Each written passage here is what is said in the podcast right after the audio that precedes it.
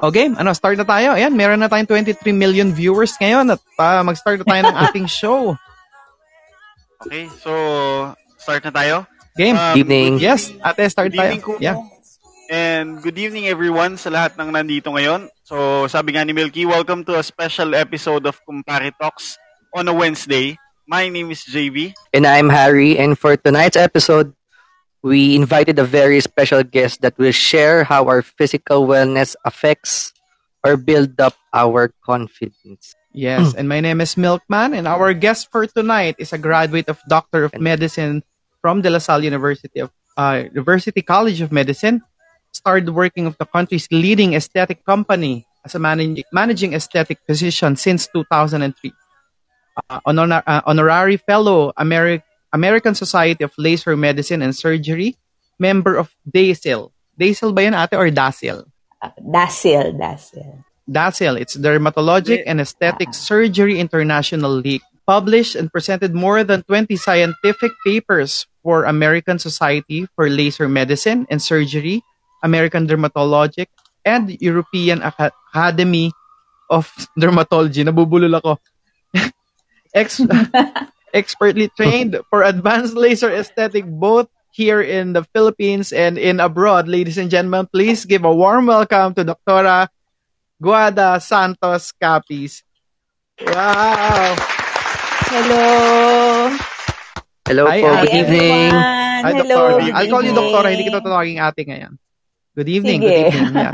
okay. Thank you good very much, evening, Doktora, for ano. Ayan, maraming maraming salamat sa iyo sa pagpapaunlak mo ng, sa aming imbitasyon ngayong gabi at pag-uusapan natin ang ah, kagandahang kutis na wala kaming tatlo.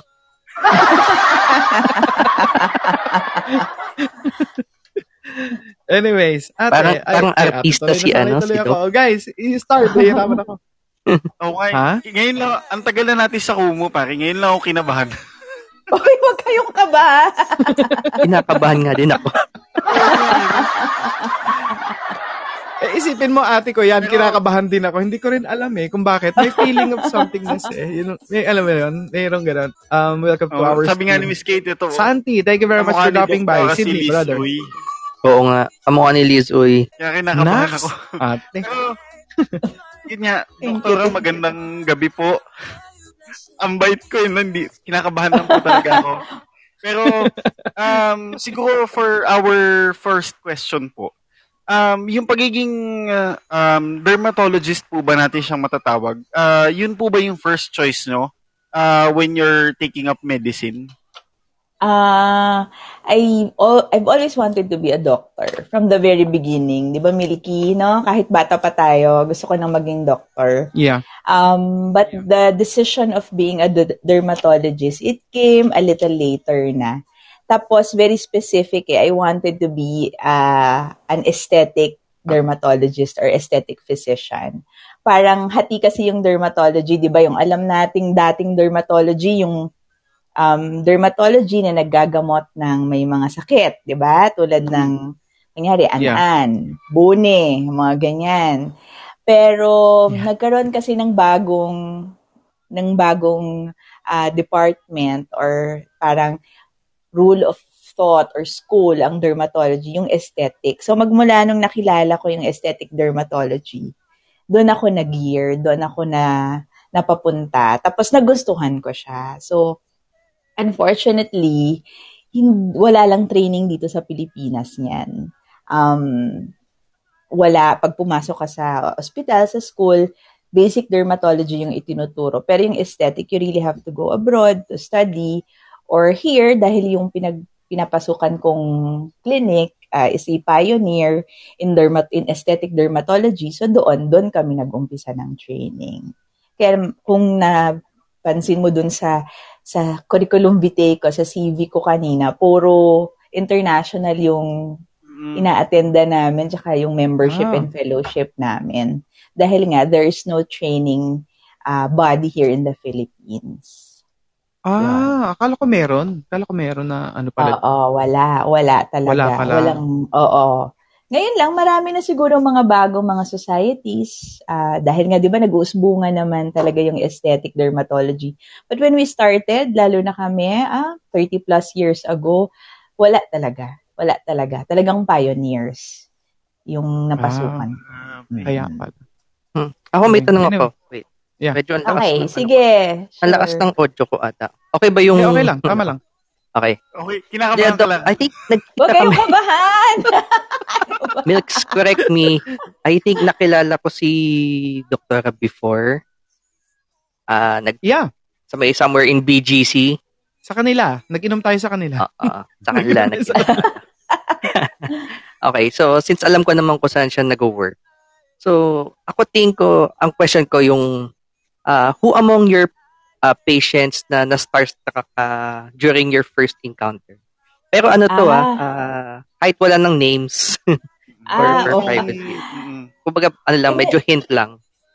No, kasi I started very young eh, doon sa clinic namin and syempre coming from med school, wala ka namang kakilalang famous masyado, di ba? But Mm-mm.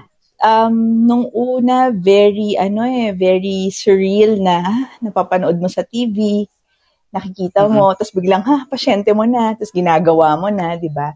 So, I think marami, pero ako, mas humahanga ako dun sa mga artista na medyo yung sikat na, pero very humble pa. Maraming Well. ganun. Kasi syempre, di ba naman, hindi lang naman itsura, pero it's really more of maganda na or gwapo na plus the personality, humble, ganun. Yun, doon ako mas mas nasa starstruck na parang, ang galing naman ito. Ang ganda-ganda na, pero ang bait-bait pa. Parang ganun. Oo. Yan. Oh, ganyan talaga kami ate. Alam mo, ah, alam mo naman kami, humble pasyente, talaga kami. ka, pasyente ka talaga nito. Eh. Yan, bago tayo magpatuloy, I just like to uh, welcome yung mga bagong pasok. Pasensya na kayo kung hindi namin kinababate. Sobrang dami. Ah, yan, si Philip. Philip welcome. And thank you for uh, for those people who are sending or giving their virtual labs. Maraming maraming salamat po sa inyo. And if you have a question, pwede nyo yung i-key or i-type in yan dyan sa ating chat box sa baba. At um, ah, malugod namin yung babasahin sa inyo. Yan, maraming maraming salamat. And ayan. So, alam mo, yun nga, natanong na, nabanggit ni Harry yung kung kanino na starstruck pare, ganun talaga kami. Kung hindi mo ako natatanong, humble talaga kami. Alam mo yun, yung sikat ka na. Wow. Ginagawa ko lang. Nagpapatawa lang ako kasi kinakabahan din ako eh. Hindi ko rin alam kung bakit ano eh. Ba't ako kinakabahan? Yan, welcome back, Lucky. Si Lucky bumalik. Pumasok na si Lucky kanina, si Luis Kulit. Pumasok na yan, lumabas ulit. Siguro nakita nito si Ibana Alawi sa kabilang stream. Sumilip Hello, Lucky. Anyway, Sean, going back sa ating topic, ate, ako may tanong sa'yo. Um, do you think, um, how important sa'yo yung physical wellness ng isang tao? Um, over the years, I have understood how important it is. Siyempre sa pagiging isang tao, marami tayong layers, 'di ba? Physical, uh, spiritual, uh, Mhm. emotional. So yung physical aspect kasi ng pagiging tao, yun yung how you present yourself to the world. 'Di ba? Paano mo ipinipresent yung sarili mo para makita ng ibang tao. And at the same time, it's also how you perceive yourself, no? Kung ano din yung tingin mo sa sarili mo. So, very, very important. May link talaga. Malaking malaki yung link nung physical attributes sa buong pagkatao, I think. Um, of course, it's always a balance, but malaking bagay na physically, you are confident in what you are presenting. Oo Hindi nga, na. 'di ba? Uh, It's it's really palagi nating sinasabi, importante kung ano yung nasa loob ng isang tao, 'di ba? Yung ugali, yung puso, yung kabutihan, yung talino. Pero in the real world, kung saan tayo lahat, 'di ba, namumuhay, kung pareho kayong matalino, pareho kayong mabait, pero mas maganda yung isa, sa pag-hire sa trabaho, sino ang i-hire mo? Yung maganda or yung medyo kulang sa physical attributes. So palaging palaging may lamang eh kahit papaano. Pag Mm, pag okay. physically mas advanced yung isang tao. So I guess importante siya. Hindi siya ang pinaka-importante, pero it plays a big role, I think. Yun, yun yung tamang term, no? It plays a big role sa isang Mm-mm. tao. Tama nga naman, ano? Um, meron nga ako nabasang libro na number one daw nga, like yung tinatawag na, ang ta- term nila is peacock king. Ang tama ba yon pare? Ah, kumbaga, you dressed up like a peacock na pinapakita mo yung buntot mo para mapansin ka at para talagang, alam mo yon at makatulong sa confidence mo sa pang-araw-araw. For example, sa trabaho, sa gagawin mo. Yun, tama, tama. Pero ah, na- ah, nakaka wala pa hindi pa ako ano eh. Parang tulog pa yung diwa ko. Ang ang na starstruck talaga ako ano doktora. Pasensya ka na. Pero Thank you po. ah, Magkamukha kami ni Milky, oh. Oo nga, hindi po ako naniniwala. Pero siguro po, um, ito nga, nabanggit kasi ni Milky kanina na for those na nanonood dyan sa babae, feel free to ask questions. So, siguro, um, ito muna yung tatanong ko. Um, it's from G. Blasco. Pag nasa lakaran ng ganyang trabaho, ba't ba't ito yung daming R eh? Pero sige, tuloy Ang na. dami. Pag nasa lakaran ng ganyang trabaho, dapat po ba talaga maganda kagaya nyo, Doc? Nax. Thank you, Nax naman. um, I think kailangan. I mean, hindi naman kailangan na magandang maganda, but I think very presentable ka. Yung makinis ang balat, 'di ba? Hindi naman kailangan maputing maputi. Pero kasi tingnan mo ha, ang binibenta namin, yung services na binibigay namin is pangpaputi, 'di ba? Pampapayat, ah, pampaliit ng muka, pangpakinis. So paano mo in a way mako-convince yung pasyente mo kung marami akong pimples o kaya marami akong pekas, 'di ba?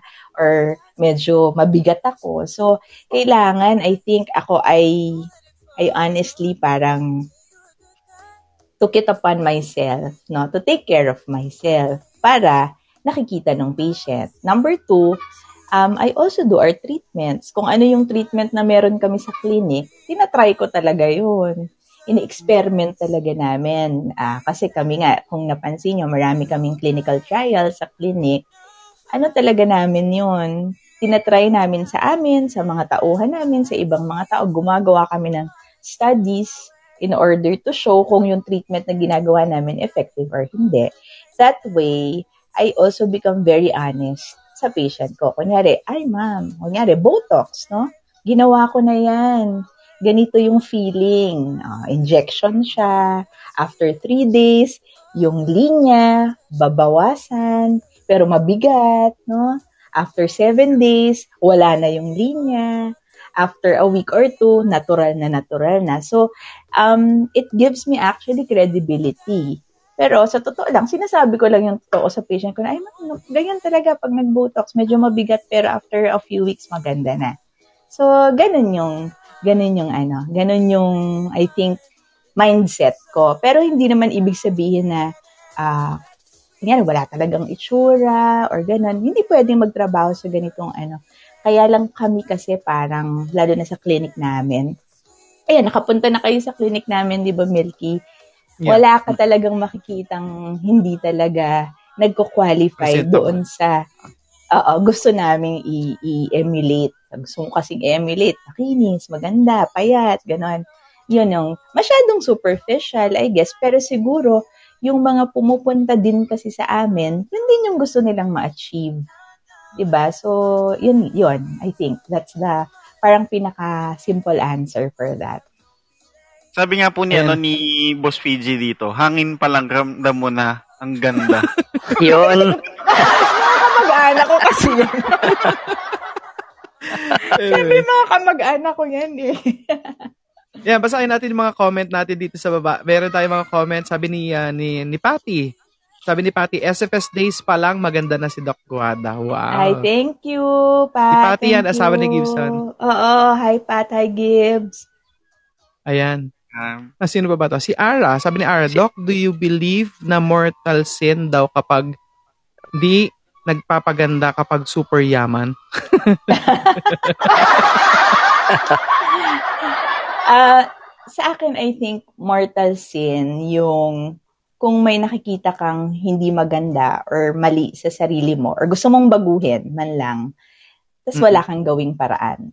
I think yon. Di ba parang it's Ah. always a journey of self-improvement, self-discovery.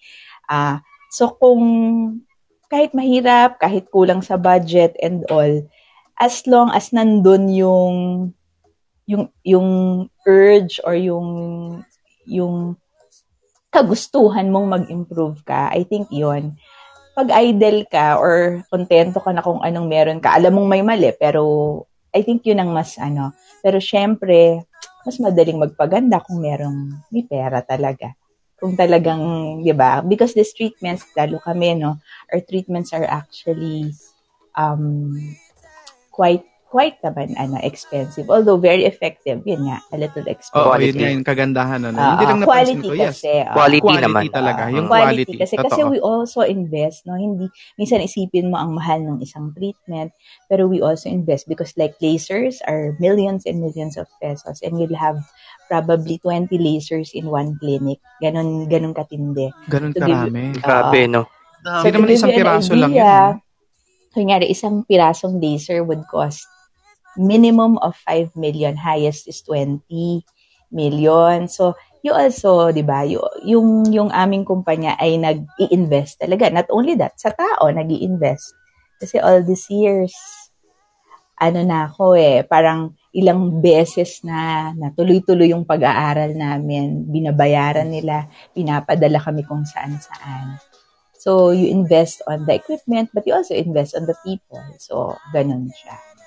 So, ang, ta- ang sagot sa tanong, um, I guess kung may gusto kang baguhin, dapat baguhin mo. Gumawa ka ng paraan to do that. Gumawa ka ng paraan. Oo, gumawa ka ng paraan. Then, bumili ka nga lang ng sabon, di ba? Baka naman ang gagamitin mo pa ng Yes, sabon, oo. sabong panlaba. Eh, syempre, di, gumamit ka na ng mga, ano, di ba, yung mga papaya-papaya. So, sabi ni Fiji, oh, yung nakakatawa si Fiji, sabi ni Fiji, pang Miss Universe ang answer. Parang sira to si Fiji.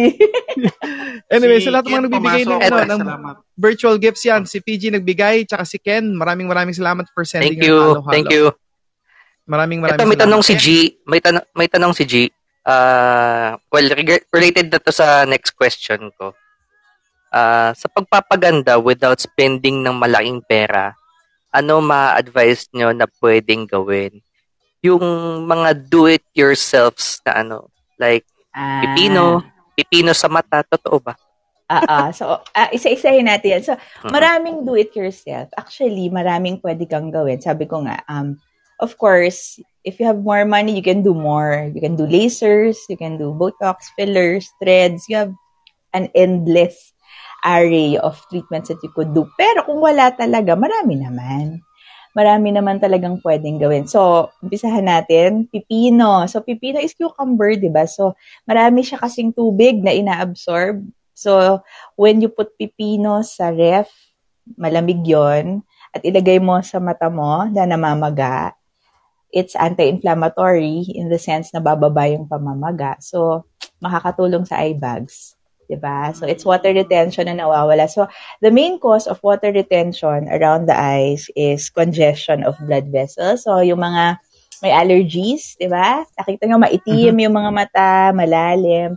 Pangalawa, if there is lymphatic blood, eh, lymphatic flow, dito, yung flow ng lymphatics natin, nako-congest when you eat salty foods. Di ba? Pag kumain ka ng maalat, datang tubig nandun, natulog ka pa, pagising mo, magang-magana siya, no? Or, um, if you sleep late, no? If you sleep late, nasisira yung cycle mo. Remember, there are hormones that you release when you are sleeping and hormones that you release when you are awake. So, kung yung Hmm. yung gising mo ay late at tulog mo ay late, delayed na yon.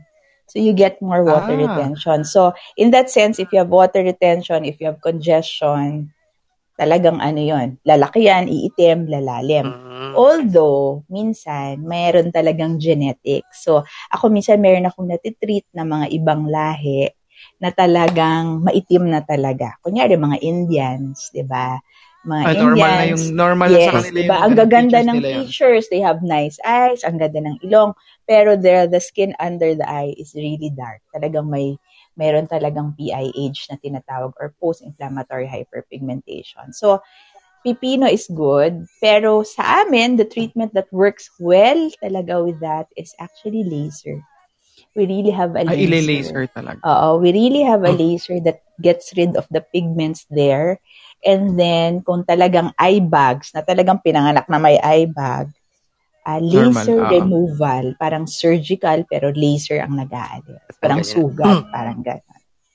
Ito, Yan. meron, meron nagka, si Ate Ken, sabi ni Ate Ken, pipino plus suka equals ensalada. Pagkain pa rin. si Ate Ken talaga. Tapos sabi daw ni Kitty, yung anak mo, paano po Oo. kung walang pipino? Nagtanong pa si Kitty, paano kung walang pipino? Yun yung pinakamahirap kasi maghahanap ka pa ng pipino. Eh di, ano na lang, yellow. Basta anything cold, I guess. Di ba? Ayun, Yellow. anything cold. Good Ayun. question, Kitty. Good question. Yellow pwede. Ay, pakibasa Yellow mo ngayon kay. Kitty, pare. Et, eto naman, Doc, yung kay Miss Kate. Ah, malaki Ah, ah, ba sige. ang naitutulong ng tulog when it comes to maintaining skin? If yes, how long is the minimum hours? Ah, okay. Ah, yes, definitely malaki ang maitutulong ng tulog, pero it's not just tulog, it's quality sleep. No? So Yun, usually, ah, very important 'yon. Palaging sinasabi ng mga pasyente ko, Dok, mahaba naman yung tulog ko, pero ba't ganito? Um, it's quality uninterrupted sleep. So ito yung sleep na malalim, no? So ang importante is you do it ah, yung tulog mo ay within 8 hours to 10 hours, no? Tapos, quality, hindi yung pabangon-bangon ka, pagising-gising ka. So, yun yung importanteng tulog. And again, yung tulad ng sinabi ko kanina, diurnal yung release ng hormones. Isa sa umaga, isa sa gabi. Pagising mo, may nare-release na hormones. Pagtulog mo, may nare-release na hormones. So, kung yung sleep cycle mo ay ay regular, 'di ba? Kunyari, you wake up at 6, you sleep at 9:30, 10, yun yung regularity noon. You most likely will get a good quality sleep every night. Nakakatulong talaga yon. Diurnal? Ngayon ko lang narinig ate yung term na yun. Diurnal, isa sa umaga, diurnal. isa sa gabi. Oo, diurnal. Twice a day, parang gano'n. Hindi ko alam. Ano Yun eh, pala. no? Yun pala yun, talagang malaking factor pala pagka mahaba ang tulog mo, eh, mas maganda ang balat mo talaga. Kaya pala pagka puyat ka, Doc, parang tuyong-tuyo yung balat mo eh, no? Oo. Oo nga, no? Ah, Totoo nga. pwedeng tuyong tuyo or nagpipimples.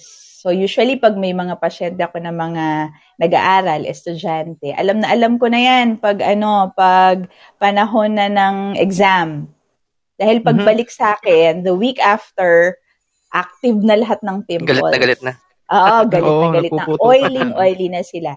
So, when you sleep late, you release more progesterone, no? Kay babae, kay lalaki, you release more of progesterone. And progesterone kasi is directly linked to oil gland activity. So, pag mataas ang progesterone dahil sa pagpupuyat natin, yung oil gland activity mo, tumataas. So, ibig sabihin, mas nagiging oily ka. Kaya tama yun eh. Putok na putok yung mga pimples after a few days. Dahil pag oily Ah, ka, you okay. get more pimples. So, yun yun. So, it really, di ba, it really pays to sleep early and manage talaga your sleeping cycle kasi isa pa bukod sa aging and all, pimples siya pag oily, pag bata. Yun pala yun. Totoo ba yun. Doc, na yung ano, pag kumakain ng peanut butter, butter, chocolate, Mm, yan. nakakadagdag daw ng ano, That's a very Impulse. good question kasi um before no maybe five years ago hanggang five years ago they always say that food has nothing to do with acne wala daw wala daw link although Mm-mm. ako palagi ko namang nakikita sa pasyente ko na pag kumain ng certain pagkain kakapimple dun sa area around the mouth um but recent sur- recent uh, studies show that yes food has a lot to do no with with acne formation. And they they have identified food with high glycemic index. Yung mga food na na pinaprocess ng katawan para maging sugar. So high carbs yan yan peanuts 'di ba at saka food allergies also so yon yung mga pagkain na naipaprocess eh, lalo na kung matamis kinain mo na chocolate tas may peanuts pa 'di ba kumpletong kompleto nagpuyat ka pa So, nakuha mo na lahat ng factors na pwede. Pero, ah yun yung ano, yun yung ating one of the most common causes of acne. So, food with high glycemic index. So, ingat tayo doon. Pero, meron ding food na nakakatulong sa acne. And yun ay probiotics. So ngayon, lahat ng pasyente kung may pimples, binibigyan ko sila ng probiotics, either the capsule or Yakult, di ba? Mm. Yogurt. Ano pa ba ang may mga probiotics? Kimchi. Di ba? Yung mga ganon. So usually Uy, food with... yun. Favorite ko yun. Oo. Oo So, nga, pag no? may mga probiotics, may mga pag-aaral sila na nakakatulong sa acne. Kasi ah, tumataas yung good bacteria, nababalance out niya yung bad bacteria. So, ganon. Dahil dyan, Doc, ano, Ha? yung Hmm. Yakult po para Kabili sa anak ko, bag. ako na lang iinom. Sa next grocery, madaming Yakult. Ah, damihan niyo na yung Yakult. Ayan na guys, yung mga nakikinig dyan, ito yung 31 million viewers natin, marami kayo napupulat at marami tayong napupulat na mga. Hindi natin alam na yun pala yung mga bagay-bagay na yun at makakatulong sa ating uh, katawan. Pasensya na kayo kung hindi namin nababasa yung mga messages ninyo kasi Saka talagang ano, na-excite kami sa mga binibitawan ni si Boy. MKS, pero Ah. Si ano advisor to, to. si MKS Fair Advisor 2. Ngayon lang dumalaw sa atin to, pero matagal na nating kaibigan to. Si Eric to eh. Correct. Imagine Si Eric, mo, si Eric yan. na ah, Doc, kasi marami Ah, si yan? friends talaga na ini-invite din dito. And siguro nagtataka sila dahil out of all the um, topics na pwede naming i-discuss, eh, tungkol sa physical wellness at mga lalaking eh. lalaki. Uy, madami akong pasyenteng lalaki, ah. Marami akong pasyenteng lalaki. Tsaka Doc, syempre kasi 'di ba, parang um yun yun nga yung sinasabi nila na parang best foot forward ka na syempre kung alam mong ah, maganda yung yung ah, panlabas na itsura eh malaking factor 'yan para sa confidence mo, especially kung ano yung mga gagawain mo, no. Tsaka ano. Doc, meron pa akong isang tanong na, na, na Hmm. curious ako. Um, yung kalamansi po ba, eh, nakakapagpaputi talaga siya ng mga Kilikili, sabihin mo na. ang ang armpit whitening ay isa sa pinakamalakas naming procedure. Kailangan Talagang ko ata yan. it it, it encompa babae, lalaki, basta tungkol sa kilikili. Alam mo, I think ang Filipinos napaka-sensitive eh pagdating sa kilikili. Mataas ang Tama. Oo. ang level natin. Kasi, you know, when I attend Diba? mga international conventions, na syempre buong mundo nandun, marami mga doctors from all over the world, wala namang tumatapik ng kilikili eh. Wala talagang tumatapik ng kilikili. Bihirang-bihira na they would Well, of course, yung pagpapawis lang siguro kasi ang pagpapawis ng kilikili or yung hyperhidrosis, yung sobrang papawis, natitreat yan ngayon, di ba? Binobotox lang yan at parang magic within two to three days, wala na siyang pawis. Hindi ka For nababawisan. Six months, oo. Ah, ah. For four to six months, mapayapa na ang buhay mo. But yung pagpapaputi O, yun, ha? ng... Oo. But yung pagpapaputi ng kilikili, na very common sa amin yan. At marami na akong pasyenteng gumawa niyan.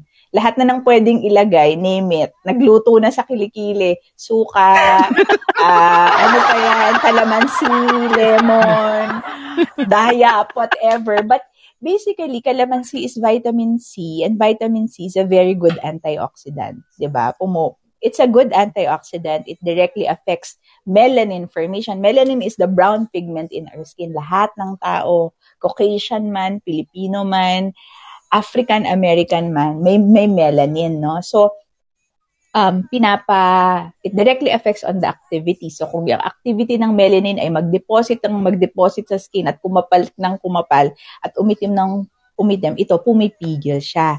However, napaka-sensitive lang ng kilikili, ng singit, ng lahat ng areas na na nafo-fold at nagkikiskis para lagyan ng napakatapang na kalamansi.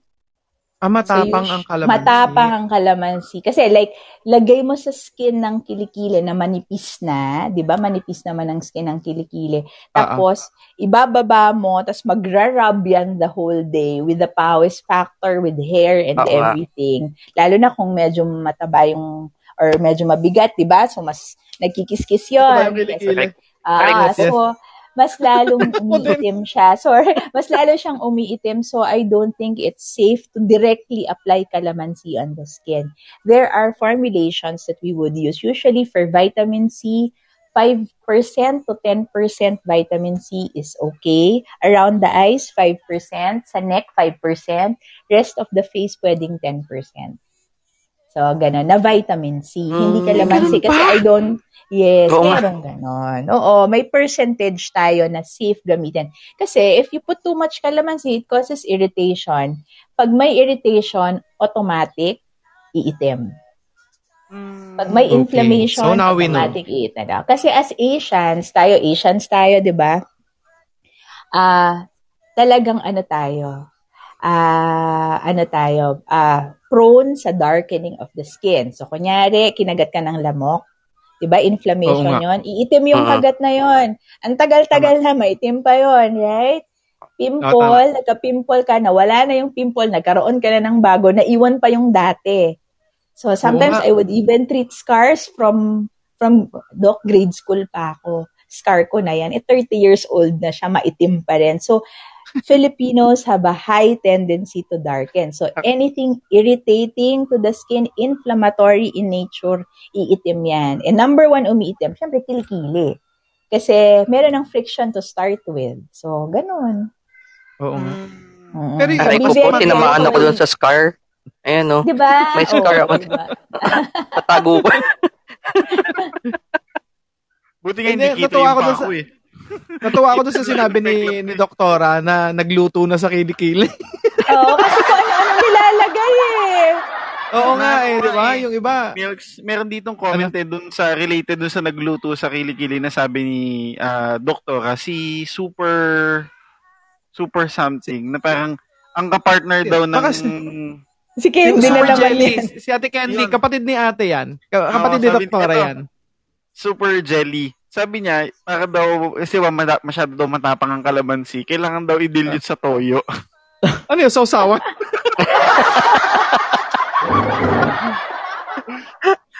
Pero guys, ah, kidding aside, ang dami nating natututunan kasi nga most of the time may mga posts sa mga Facebook, may mga posts sa social medias na talagang sabi, kiskis mo ng kalamansiya na talagang puputi ka ng ubod ng Mhm. puti ang kilikili mo. Eh yung pala, hindi pala damang ganon.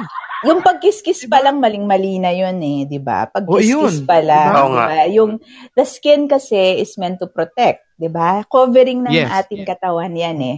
So, kung halimbawa, kiniskis ko ng kiniskis yung area dahil akala ko puputi ako or akala ko maaalis oo. lahat ng, ng dumi ng katawan ko sa pagkiskis ko ng sobra, that in itself, in itself will cause inflammation. O, since mag may Ah. inflammation, 'di ba? Pag maga, pag nag-inflame mas- na 'yan, iitim na naman 'yan at kakapal 'yon. So, Panibagong pangingitim oo, na naman. panibagong problema na naman. So, dapat less kuskos, less ano, 'di ba? Irritation. Thank you. Mm-mm. Ayan, sa So mga yun, nabibigay sa ng mga uh, virtual gifts, maraming salamat sa inyo. At sa mga bagong pasok. At kung may mga questions kayo, mga nalagpasan namin, paki-comment na lang ulit at talagang May nakita ko nalalagpasan dito, namin. yung kay ano, kay Kate Galing. Kasi parang may follow-up si ano eh, si Si Jella. Kate. Ang sabi about collagen. Totoo ba Hmm. daw? Ayan o. Drinking collagen supplements would really help Mm. ba in replenishing the collagen na nawala sa atin? It it helps. Ako I always tell my patient to Sel, drink collagen kasi it helps. But you have to note the quality of what you're drinking. Ah, At Mhm. the same time, napansin ko pag very oily ang skin ng patient at uminom ng collagen, nagbe-breakout siya. Nagpipimple. Nagiging So, pimple pa rin. Oo, nagiging pimples kasi nga, nagiging overactive din ang oil gland. So, drinking collagen is okay, especially if you are 30 years old and above. Naku. So, hindi pa ako iinom nun. Joke po. Ano ka, lampas na ako eh. Ay, ha, ayan si Hazel. Nandito si Zel. Hi! Tsaka Maricel sa lahat ng nandirito ngayon, sa mga bagong pasok, so our guest for tonight, kaya nga to special edition of Kumpari Talks, our guest is Dr. Aguada. Um, na, ang pinag-uusapan namin ngayon is all about our physical health ne- wellness that uh, contributes our confidence. So, yun, yun nga. So, if ever meron kayong uh, mga questions na sa tingin nyo ay gusto nyo i-clarify, si Dr. Aguada ang isa sa mga tamang taong pagtanungan ngayon. So, Oo, yung buhay na patunay. Mm, kitang-kita nyo naman, eh, nagmukha kaming ano dito eh. Nagmukha ka- garbage nagmukha kaming dito, eh. basura. Nagmukha kaming, nagmukha kaming kilikili. ano, bag, bago yung show natin, ano eh, bagong ligo tayong tatlo eh, pero ang dulo Kaya sa nga atin eh. tignan eh, nung nakasama natin si Doktor eh. Ako, ako nga, nagmukhang paa eh. Ano, meron dito kanina bang tanong si G eh. Ah, saan yun? Parang regarding sa, eto po, Dok, maliban sa laser, ano pa ang ibang technology na ginagamit? Saan, G? Siguro sa, Ah. with your aesthetic. Uso ah, ngayon, oo. Oo. Um, lasers kasi staple na, no? Isa na to sa pinaka staple na treatment na ginagamit namin. We always combine it with medic with with topicals, no? mga pinapahid or iniinom or Mhm. ini-inject. Pero syempre may mga injectables tayo. Marami eh. Botox, uh, fillers. Um, we also have, ngayon I have a new laser, uh, a new technology, argon plasma and um, mga yellow lasers na bago. Pero pati plasma ngayon ginagamit na. So, di ba, solid, liquid gas, tsaka plasma. So, we also use plasma now through microwave technology. Thank so, you, boss. napakadami. Napakadami actually. Uh, too many to mention. Dahil So, nga, iba-iba ano, yun. sobrang- Iba-iba ang sobrang- purpose. Ah, iba-iba ang purpose, pero usually anti-aging, rejuvenation, scar treatment, acne treatment, tsaka pigmentary problems. Yun naman ang pinaka problema ng Pinoy. Eh. Yun naman ang pinaka-common. Eh, yung ate, meron akong nakikita na yung nag-pimple, tapos na lumubog-lubog na yung Mm, mga, mm. di ba? Acne scars, oo. Yung Dinidescribe grabe na talaga acne. na lubog-lubog. Na, na, nako-cure yun, ano? Nako-cure na ngayon yun, ano? Um, nasusoften yon we can soften it. So, una-una, depende kung ganong kalalim. Kalalim. Kasi iba-iba yung scars eh. Merong, merong pigment lang. Ay, Ate Shaus. maitim lang, Mm-hmm. merong deep, no, merong mga atrophic, yung talagang lubog-lubog, may rolling scars, yung ganun-ganun yung itsura, may box Oo. scars tulad ng mga scars natin sa bulutong. So iba-iba Ayan, yun. But, ah, 'di ba? But the main pathology, yung yung kung ano yung problema sa kanya is nasira yung collagen, 'di ba? So nawala na yung healthy collagen that used to support the skin. So ngayon, ang mga treatment na ginagawa natin diyan ay we have fractional lasers, no? Nililaser natin yan. Sinusugatan uli. So, kung lubog-lubog Mm. siya, Mm. or kahit pores lang na malalaki, ah, gusto Oo. mong mag, mag-soften, pumino, nililaser natin siya. So, you, you actually cause injury again to the skin. I-injure mo siya. But of course, with laser, the injury is so precise.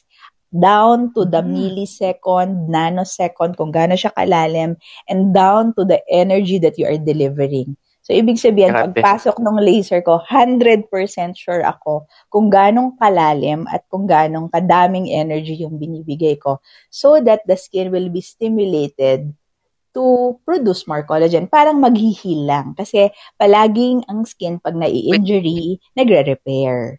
So, yun yung, yung ano ng laser. Mm. Yung equation ng laser. Injury, repair. Injury, repair. So, bawat laser ko, aangat yan. After the second session, aangat na naman. After third, fourth, let's say fifth session.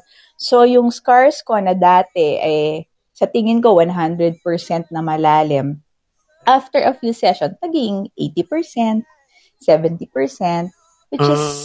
so, so, di ba? Far better than the original. The So, ganon. 100%. Oo. Merong 100 kung mababaw lang ang scar. So usually, how do you know? Pag may scar ka na malalim, you just stretch the skin. Stretch mo lang yung balat. Tingnan Mhm. mo, pag in-stretch mo yung balat, kung aangat yon or bababaw. Pag in-stretch mo at may natira pang mas malalalim, yun yung end result mo. May matitira pang konti. Pero kung pag-stretch mo na wala lahat, it means na may capacity pa yung scar na mag-resurface. Dok, labas lang ako. Che-check ko lang ngayon na. Ma- mamaya. Ah. Grabe. Nakiboy yung mga ano, mga... Actually, marami pa tayong tanong sa DIY. Ang dami nga sa babae. Oo nga eh. Pero, Ang dami nga eh. Hindi ko lang mabasa yung iba eh. Oo nga. Pero yung sabi niyo, ito sabi ni Patty, Doc, ang, ang sunscreen ba is needed pa rin kahit nasa bahay lang? Yes. Oo. Kasi ang ang No? ang sa, Sabi yes. ko pa naman, no. Oo, kasi ang sunscreen, di ba, it, it protects us from two, yung from the different types of UV rays, di ba? UVB and then UVA, do, dalawa, B and A. So UVB is usually the one that we get from going out and then you feel burned, 'di ba? So kaya nga B, UVB. Pero yung UVA, yun yung mga natat, yun yung unseen eh, yun yung hindi masyadong nararamdaman natin na natatransmit ng ating devices like cellphone, eto yung ilaw, na ganito. Wala, meron Or ba yan? Ah, meron Ang yan. ng ilaw ko dito. TV, TV natin, TV set. Or when we're cooking, di ba? Mainit din yon So you have to wear sunscreen pa rin. Um, we have to protect our skin kasi wearing sunblock alone, ha, alone, can decrease aging by 17%. So uh, sunblock pa lang, panalo na, di ba? Uh, UVB, UVA. At saka, Sunblock. uh, tsaka premature aging ang pinip piniprevent niya. Kasi yung sun, yung araw, ang pinaka number one source or cause of premature aging, yung pagtanda ng maaga ng balat.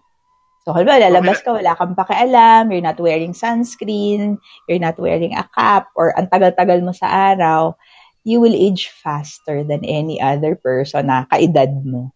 Dahil doon. Ganon. Dapat Yes. pala Okay. Bukas, Yakult, Yakult Correct. sunscreen. Oo, Uh, sunscreen. bukas sa supermarket. Ang matindi, dapat pala yung episode natin kay Doktora, after sahod, pa kami pambili pa. Ay, Pati, thank you very Ay, much. thank you, thank you. offers. Thank you very much. Si Pati. meron pang isang tanong kami dito. Um, para din sa mga nag-age na na mga kaibigan natin dyan. So, yung aloe Tumigil vera ka. ba ay nakakatulong sa hair growth? Alin, alin? Ang aloe vera. Aloe vera, oo.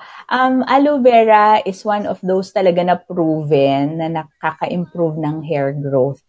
Siguro dapat natin maintindihan why do we have hair loss? 'Di ba? Bakit tayo nahuhulugan ng buhok? So, number one, and yung inevitable would be genetic. So, 'di ba meron tayong male pattern baldness na usually sa males nakikita na may lahi, na pinanganak, may genetic predisposition sa pagnipis ng buhok. Second, and most common na nakikita ko is malnutrition or undernutrition. So, most of my patients kasi, they're very conscious, palaging nakadiet. Tulad ko, I, palagi ako nakadiet. I watch what I eat. I count my calories. So, minsan, eh, not enough nutrients to, diba, to nourish the hair. Yon.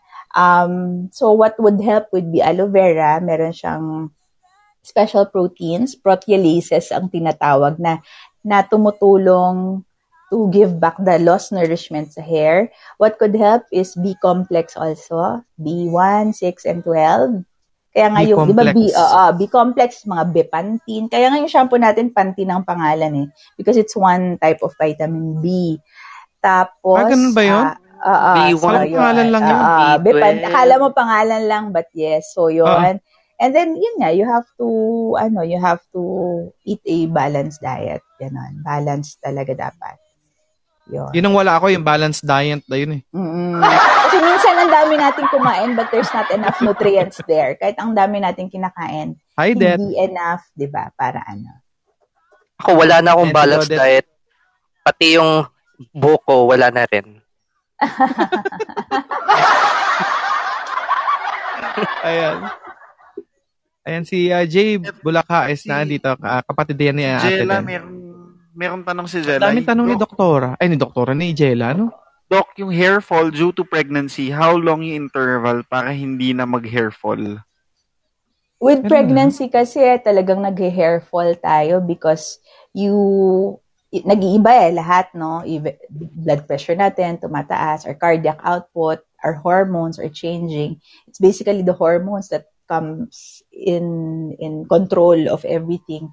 So meron talaga usually ang puerper- puerperium, no, ang tawag natin doon, yung recovery from pregnancy is around 3 to 6 months. So talagang within that time, maghuhulog yung buhok. But don't worry, kasi the normal hair cycle is around that time din eh, around 3 months din. So tumutubo din yan after. And during that time, you really have to make sure that you're taking supplements, yan, B-complex and everything, para matulungang mag-grow uli yung hair na nawawala.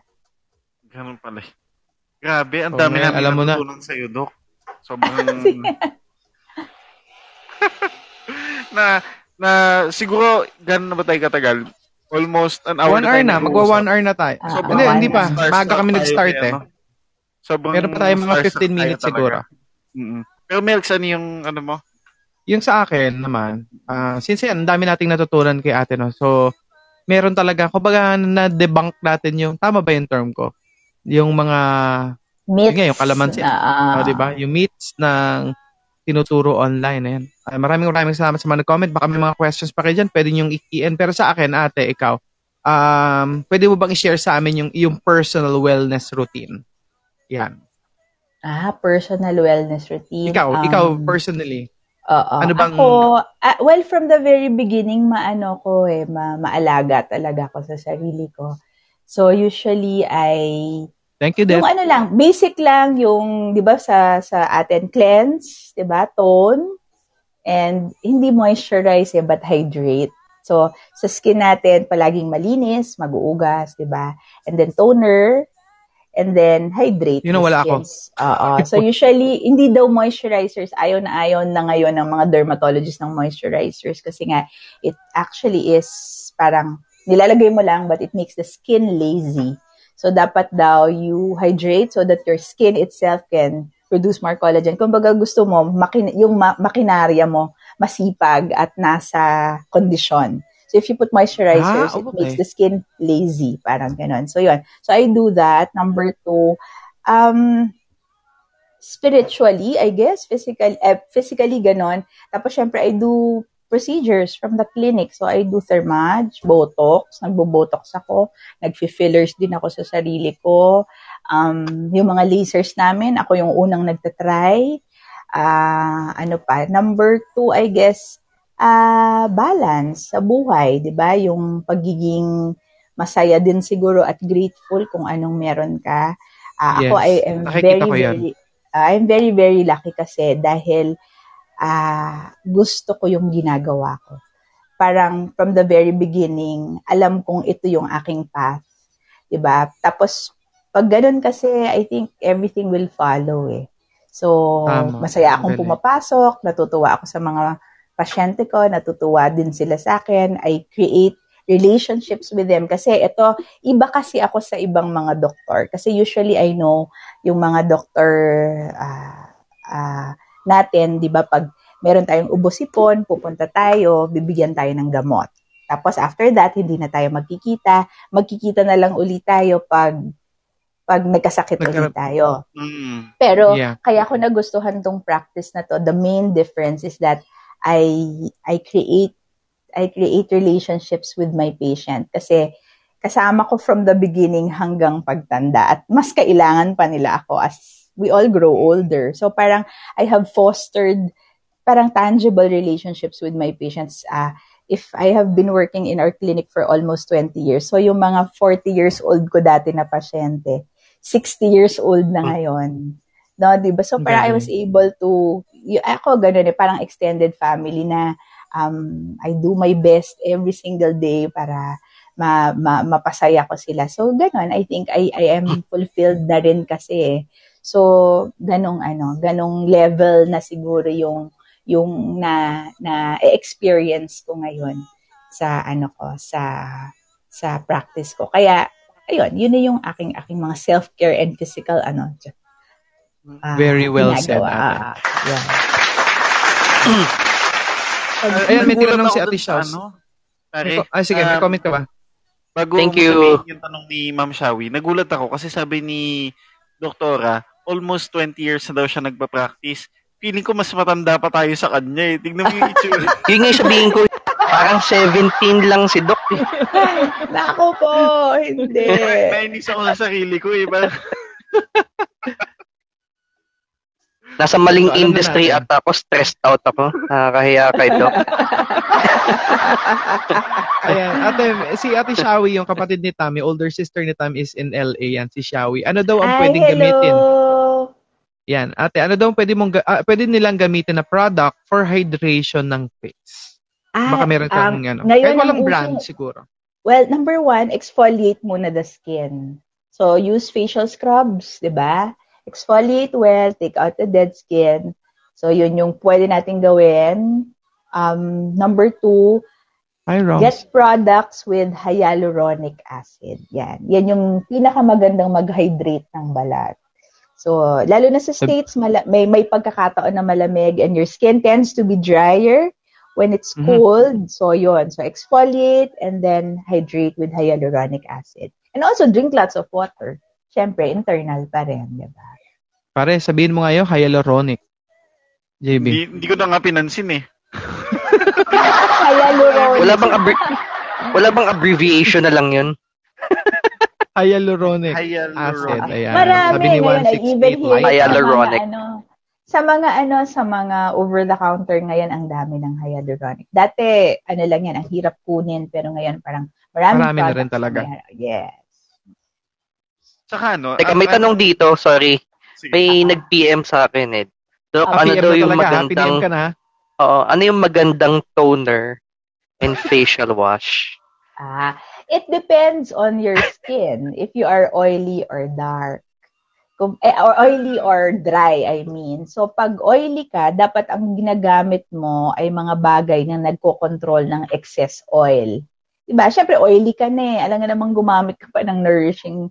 So, if you're oily, use products that control oil. So, ano-ano yon Yung may glycolic, di ba? May salicylic acid. Yan. Yan yung may yun yung nagko-control ng oil natin. So it really depends on the skin. Kung dry naman, of course you should ano na lang, use na lang mild cleansers na lang na medyo hydrating. Okay. And also, in fairness sa ating mga viewers, yung mga disclaimer lang guys, ha, ah, hindi kami talaga nagpapabanggit ng any brands ah, to Ah, protect na rin si Doktora at to protect na rin tayo dito sa Kumu. So, nasa sa inyo na rin yan kung ano yung bibilin. So, just take note of those things na sinasabi ni Doktora sa inyo. Mm-mm. So, you can Kasi list- basic may- naman yan eh. Yung mga, Kaya basics naman pala yung binibigay niya. So, mas madaling makikita at mahahanap siguro sa mga groceries, tama ate? Or mga, Yes, oo, oo, oo. ayun, mga marami drugstore, siguro marami na rin. Mhm. O guys, Saka baka meron ano, pa kayong mga question dyan. Oh, Ah, yun nga, sa first time natin nag-stream na sobrang dami talaga nilang gustong malaman. So, doon natin makikita na talagang um, yung, kumbaga marami pa rin talagang gustong i-improve kung ano yung ah, physical well-being nila. Pero, Mm. um, katulad ng mga nagtatanong, like, um, yung mga sessions and all that, um, it's, you have two options. Pwede nyo i-PM si Milky or si doktora mismo para at least um, mapag-usapan nyo kung uh, ano yung mga services na babagay sa inyo kasi syempre depende pa Yes, rin yan. oo. And uh, meron din kailangang mga check-up din naman kaagad. Hindi naman ibig sabihin Mm. na uh, isang service yung napag-usapan namin ngayon, yun din yung ma-apply sa inyo. So, Mm-mm. it would depend on your condition. So, yes, Ah, oo. Kailangan pala overwhelmed kayo i-check talaga. tanong. Oo. Overwhelmed sobrang tayo sa dami talagang ng question. Ito si 168 Laika. Meron siyang question, how about the use of retinol for hydra- hyperpigmentation like melasma? Yes, uh, retinol is the best anti-aging kasi to eh. Retinol or vitamin A-based Dep. products. So, retinol, tretinoin, yes, definitely. Retinol is used for anti-aging and melasma. You just have to be very careful with retinol because retinol is number one, irritating to the skin. It will make you peel. It will make you a little red. And Mhm. it's sensitive to the sun. So when you're Yun, using C. it, oo, bawal magpa-araw, mag-sunscreen, bawal magpainit ng mukha. You can use it safely for five to uh, for five to eight weeks. Ganon. Gabi-gabi, pwedeng gamitin yon. Retinol, and then the percentage is usually 0.05 to 1%. Okay. Doc, kahit Ayun. ano, kasi nab- nabanggit din niya yung age niya. Uh, she's already 72 years old.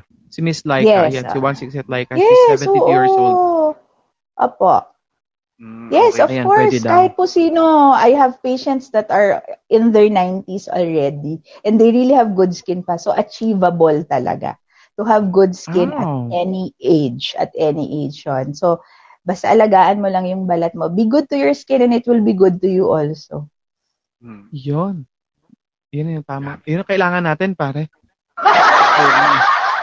Oo nga. Ah, she's Ah, in she's- Sweden pala. she's Si in 168. Thank you very much for dropping by our stream. Maraming maraming salamat. Thank you po. Ah, 168 Laika, she's in Sweden. Pare, napaka ano yung yung yung show natin talaga may meron tayo from LA, meron tayo from 'di ba? Australia, tapos ito from Sweden naman ngayon. Maraming Mm. maraming Correct. salamat. Please do follow uh, please do follow me or and uh, my co-host kasi si Doktora is really not ano, kumbaga naimbitahan lang siya namin siya dito sa sa Kumu. So if you have questions pa or if you are talagang gusto niyo talagang magpa-consult sa kanya, maybe I can direct you to her. Ako na lang po ang kontakin ninyo. Mm-mm. Yeah. Thank you. Oo, so, yun, sa mga interested, especially dito um, sa Philippines Thank you for the or sa follow. Manila, yan, um, you can contact Milkman Polido kung talagang um, you're really interested since, um, syempre, uh, for the brands itself, yung company pinagtatrabaho ni Doktor ngayon, um, Hindi natin better yet na, oo, hindi natin siya pwede i-disclose ngayon. So, better yet, um, message si Milkman para she can direct you to uh, doktora for all your concerns talaga. Oo, para kung personally you're- kayo na talaga mag-uusap niyan. Ayun. Ito, meron ng phone in, ano sa akin, pare. May Meron, phone in ka Ah, ah. din? Hindi, O sige, pero, ilas mo na yan bago natin na tapusin nating show. ano, yung, yung branch daw kasi ni doktora, tinatanong na. So, mag-reply din naman ng, an- alam ko nandito pa yung nag-comment eh. So, um, sa anonymous na nag-send sa akin ng message, i-reply ka na lang namin mamaya kung saan branch. Ah, yung mga details, si Milky na lang yan. Ah, ibibigay ako na lang, ano. Ah. Sabi ni Milky Ken, meron ka ah. bang per... Tapos sabi ni Super Jelly, sabi, may percentage ka ba? Ko, wala. wala ko. Ito, ida-direct lang. Ida-direct lang natin yan kay Doktor. Kayo, kayo pa rin na mag-uusap ni Doktora on, on your, on your At saka personal ano, concerns. um, usually talagang we do consultations kasi syempre each patient is unique, 'di ba? Iba-iba Yes, ang yun yung- yung problema. Kahit nga minsan parehong acne magkaiba pa rin dahil magkaiba yung tao. So uh, our treatments, we we actually make a thing called beauty plan for our patients. It's a plan specially catered for that particular person. So, kunyari, si Milky nakita ko, ito yung mga problema niya or gusto niyang ma-improve, meron akong beauty plan sa bawat, ah, ano niya, sa bawat concern na meron siya. So, Ah, may plano very, talaga. very specific. Yes, may, may beauty plan at may time frame. So, may time frame kung kailan ko dapat ma-achieve yung gusto kong ma-achieve sa kanya. So, kaya po, very May- specific. Kaya po, need talaga po ng one-on-one consultation. Guys, we could do siguro ano last three questions mula sa Okay, baba. Sige. Last Ah, three na yun lang. lang. Para Ah, ah. makapagpahinga na rin si Doktora. Tala ko, busy, Si si Jella, yan. Siya yung nakita kong Ayan, ano Jella. yung question. Ah, Doktora, niya, ay, gluta ba good for the body both intake or take inject? or inject. Okay. So, very, very common to. So, glutathione is a protein that is produced by our body. Gumagawa tayo nito. And glutathione is a super antioxidant. So, maraming antioxidant like vitamin C and all. But glutathione is considered a super antioxidant. So, malakas siya. Ang antioxidant is uh, is very good in counteracting uh, free radicals. So yung free radicals, ito yung mga pinoproduce ng katawan natin that causes premature cell death. So kalaban siya ng free radicals. Uh, is it good to take it orally or through injection? If you will read yung packet ng glutathione, kasi I do glutathione sa clinic namin, ang nakalagay doon is it's good to counteract the effects of chemotherapy. So yes, it's good for the body kung ginagamit nga siya sa nagki-chemotherapy to counteract the bad effects of chemo, binibigyan mo ng glutha. Naging famous lang ang glutha because ang side effect ng glutha is whitening of the skin. yan. Yan. So, Yan. ibig sabihin, kaya siya naging famous sa Pilipinas is because nakakaputi siya as a side effect. So, kailangan you do a lot. You drink a lot or you do injections tuloy-tuloy para mag-lighten yung skin. Pero ang limitation, 2 to 3 shades lighter only. So, kung ano yung color ng skin mo ngayon, 2 to 3 shades lighter, yun yung ma-achieve mo. So, hindi pwedeng napakaitim, dark na dark na dark, magiging mistisang mistisa o Caucasian. So, yun yung kaya niya because it's a side, side effect. But yes, it's safe to take it orally because it's a super antioxidant. It's a brain protector and it's good for the liver. In fact, kaya nila na-discover na nakakaputi ang glutathione is because glutathione was given to patients with brain, uh, degenerative brain diseases. Uh, sa States, they did a study, lahat ng merong degenerative brain diseases like Parkinson's, uh, Alzheimer's, binigyan nila ng glutha, IV, gabi-gabi, and they mm-hmm. noticed na pumuti after six weeks of every day 1,000 milligram of glutathione. So, ibig sabihin, ah. ang side effect ay pumuputi, pero it's meant to protect the brain, it's meant to protect the liver. Kaya lang, yun nga, tayong mga Pinoy, wala namang pumupunta sa akin na magpapaglusa para maging healthy or yung liver or whatever. It's really to lighten the stress. So, kaya siya umano. Yun talaga yung nagiging ano. Pero yes. Doc, sabi kasi nila, pag nagpagluta ka daw, sabi, parang nakinig ko kay Pong eh, uh, pag nagpagluta, tapos, oo, parang nangingitim after pag skin up. Ay, parang doble uh, ata yung... Because pwedeng mangyari na hindi naman nangingitim, but I guess, hindi na kasing glow or kasing puti, di ba? Mga ganon. Kasi, remember, after the side effect, and originally, hindi ka naman talaga maputi. So, pwede. Meron ako mga patient na ganyan na parang, Dok, nawawala yung glow ko eh when I stop doing the glutathione injections or when I stop taking the the vitamins. Um, be careful lang in taking glutha kasi you have to get the good brand. Palagi naman, di ba? Good brand, quality brand, wag magtipid. Minsan napakamura pero poor quality.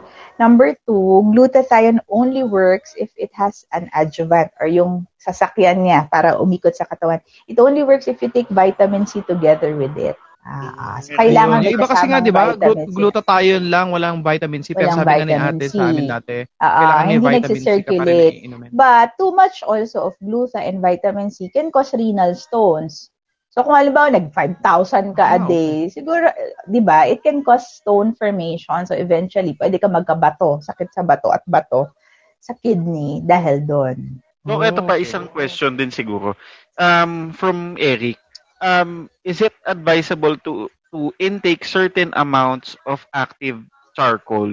Or ano ba yung take nyo daw po dun sa active uh, charcoal? Ah, kasi ang charcoal, ano, di ba, it's believed to cleanse the system. So sa ano sa mm-hmm. skin hindi masyado namin ginagamit 'yan but I believe GI tract yung ating chan, 'di ba? If you take activated charcoal, it cleanses the system kasi nagki-cleave daw doon yung mga dumi ng ng intestines natin. So, I guess doon okay. pero honestly sa amin sa sa derma, parang hindi masyado namin ginagamit. In-advise. Wala pa ako masyado. No, not not because hindi siya magaling or what. It's just that hindi wala pa akong treatment na ano, na gumagamit kami ng charcoal.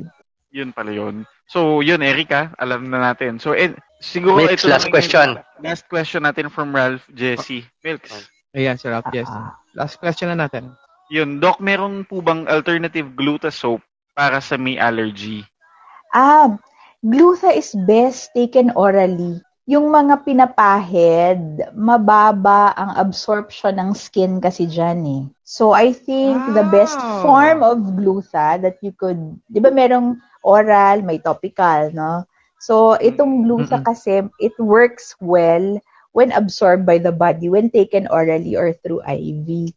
Pero yung mga pahid-pahid, mababa ang percentage ng absorption ng skin. So, I don't even know if it will make a big difference Lalo na if you have mm. allergies or irritation, so don't na lang po.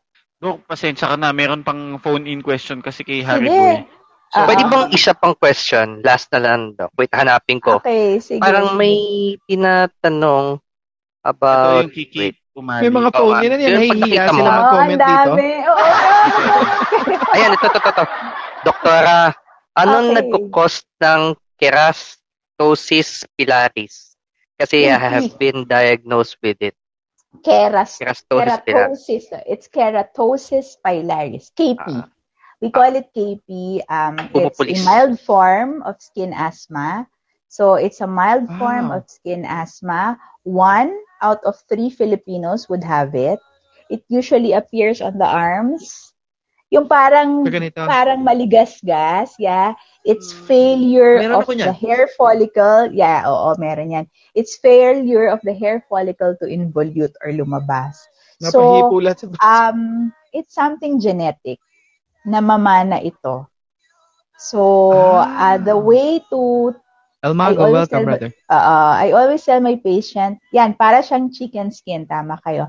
I always tell my patient that it's something that we can only control kasi ano siya, asthma siya. So, and it is um, mediated by allergy. So, usually, ano ba, change in weather, stress, or if you eat certain types of food, kasi nga parang skin asthma siya, it triggers physically, pag in-scrub mo siya or in-scratch mo siya, lalo siyang nagagalit.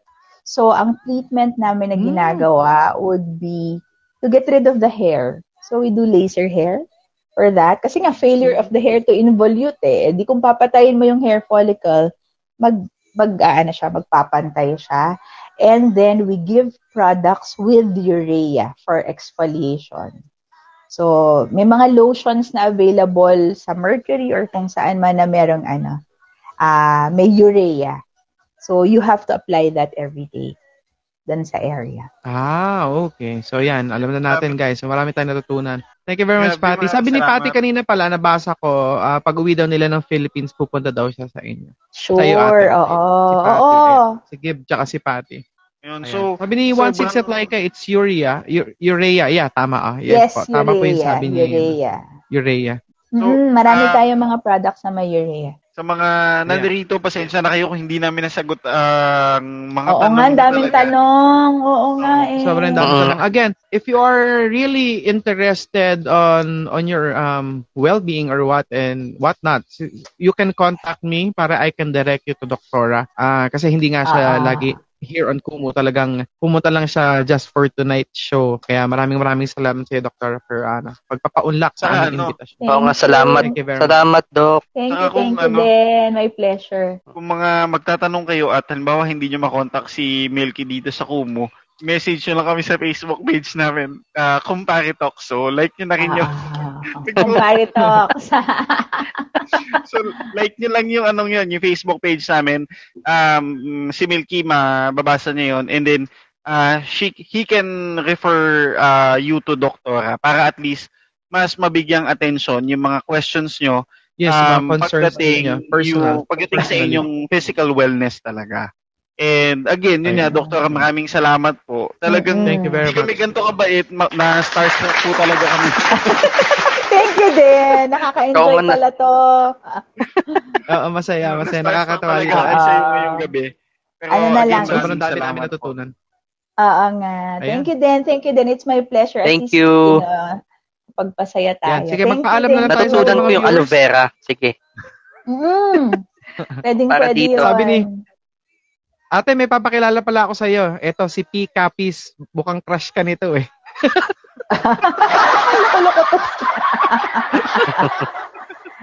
Ayan, ang husay daw, sabi ano ni P. Capis. Hi po, sabi ni P. nating ang dami nating mga tanong siguro one more na and mag ano na lang tayo uli ng ganito para Ayan, Uy. ako buka ulit. magpa-part 2 Oo, ah. Sounds part like part lang 2. tayo. Yeah. Oo, part Yeah. na lang. Doktora, maraming Ayan, salamat sige. po talaga. Mm, at least, Nag-enjoy ah, ako. sa mga nanonood, follow nyo lang kaming tatlo kasi we'll Yes. schedule another um. Ay, thank you. episode na ganito. Ay, Ay, Thank grabe, you. ang dami namang ano, Thank you. Thank you, thank you very ng much, gifts. Patty. Thank you po. Thank you po. Pat, thank you. Thank you. Ayan. so, Again, uh, sa yun. mga nandito sa atin, uh, we would like to thank you, uh, thank everyone, the, these 34 million viewers who who stayed at uh, nag, talaga nag-type na 34 kanila mga questions. Maraming maraming salamat. I'm sorry, I Det, maraming salamat. Si Georgia at ito si uh, Jay Thank you, Bulacda. Det. Bulaca is uh, sister ni ni Doktora. Maraming maraming salamat. Again, sa mga nagbigay ng questions at nagbigay ng kanilang virtual gifts, maraming maraming salamat po sa inyo Thank for you. staying. Guys, So, yun. Um, kung gusto niyo pa ng mga ganito pang content, please follow us. Uh, Milkman, ako, and si Harry Boy. para maka-nood kayo ng mga ganitong klaseng content. Thank you, Tiken. And um, Una. Promote we'll be we'll be doing this soon. Uh, we'll just have to get a schedule again from Doktora kung saan yung pinaka um, best available time for Ah, sabi nila weekend Oo. daw. Sige, weekend siguro para ano tayo, para maraming makapanood. Ayan, ate. Thank you. Thank you, PG. Ay, PG. Si PG, maraming salamat. Um, yun. ah, si Doktora na nagsabi na we'll be having a part 2. Kaya natutuwa ako at excited ako dyan. Ah, iisipan lang namin ng magandang timing at oras doon sa kanyang he- hectic na schedule. Ayan, guys, baka may sasabihin pa Thank kayo? you. Promote? Siguro, May itatanong ako, pero pang part 2 na yung sagot. Si, sa Netflix ba nanonood ka, Doc, ng mga Korean novela? Oo. Si Vincenzo ba may pores? Alam mo, very, very advanced kasi ang Korean with skincare tsaka lasers eh. Actually, Ah, palagi ganun kami talaga. sa So, tunay Korea. na ganun talaga. Napakagaling Hi, nila. Welcome. Very advanced. Very advanced sila. Magaling ang. Korean sa aesthetic dermatology. Ay, Kaya, ano I guess, oo. Kaya pala ganun ang mga itsura nila. Hindi, natin magaya-gaya talaga. Malamig sa kanila, di ba?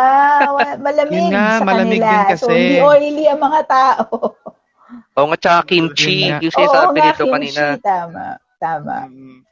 Ayan. So, ayun, maraming Oh. salamat and um, uh, na blanco ko. Pero again, thank you for um, Thank watching you. at pagstay sa amin from uh, 9 p.m. hanggang ngayon.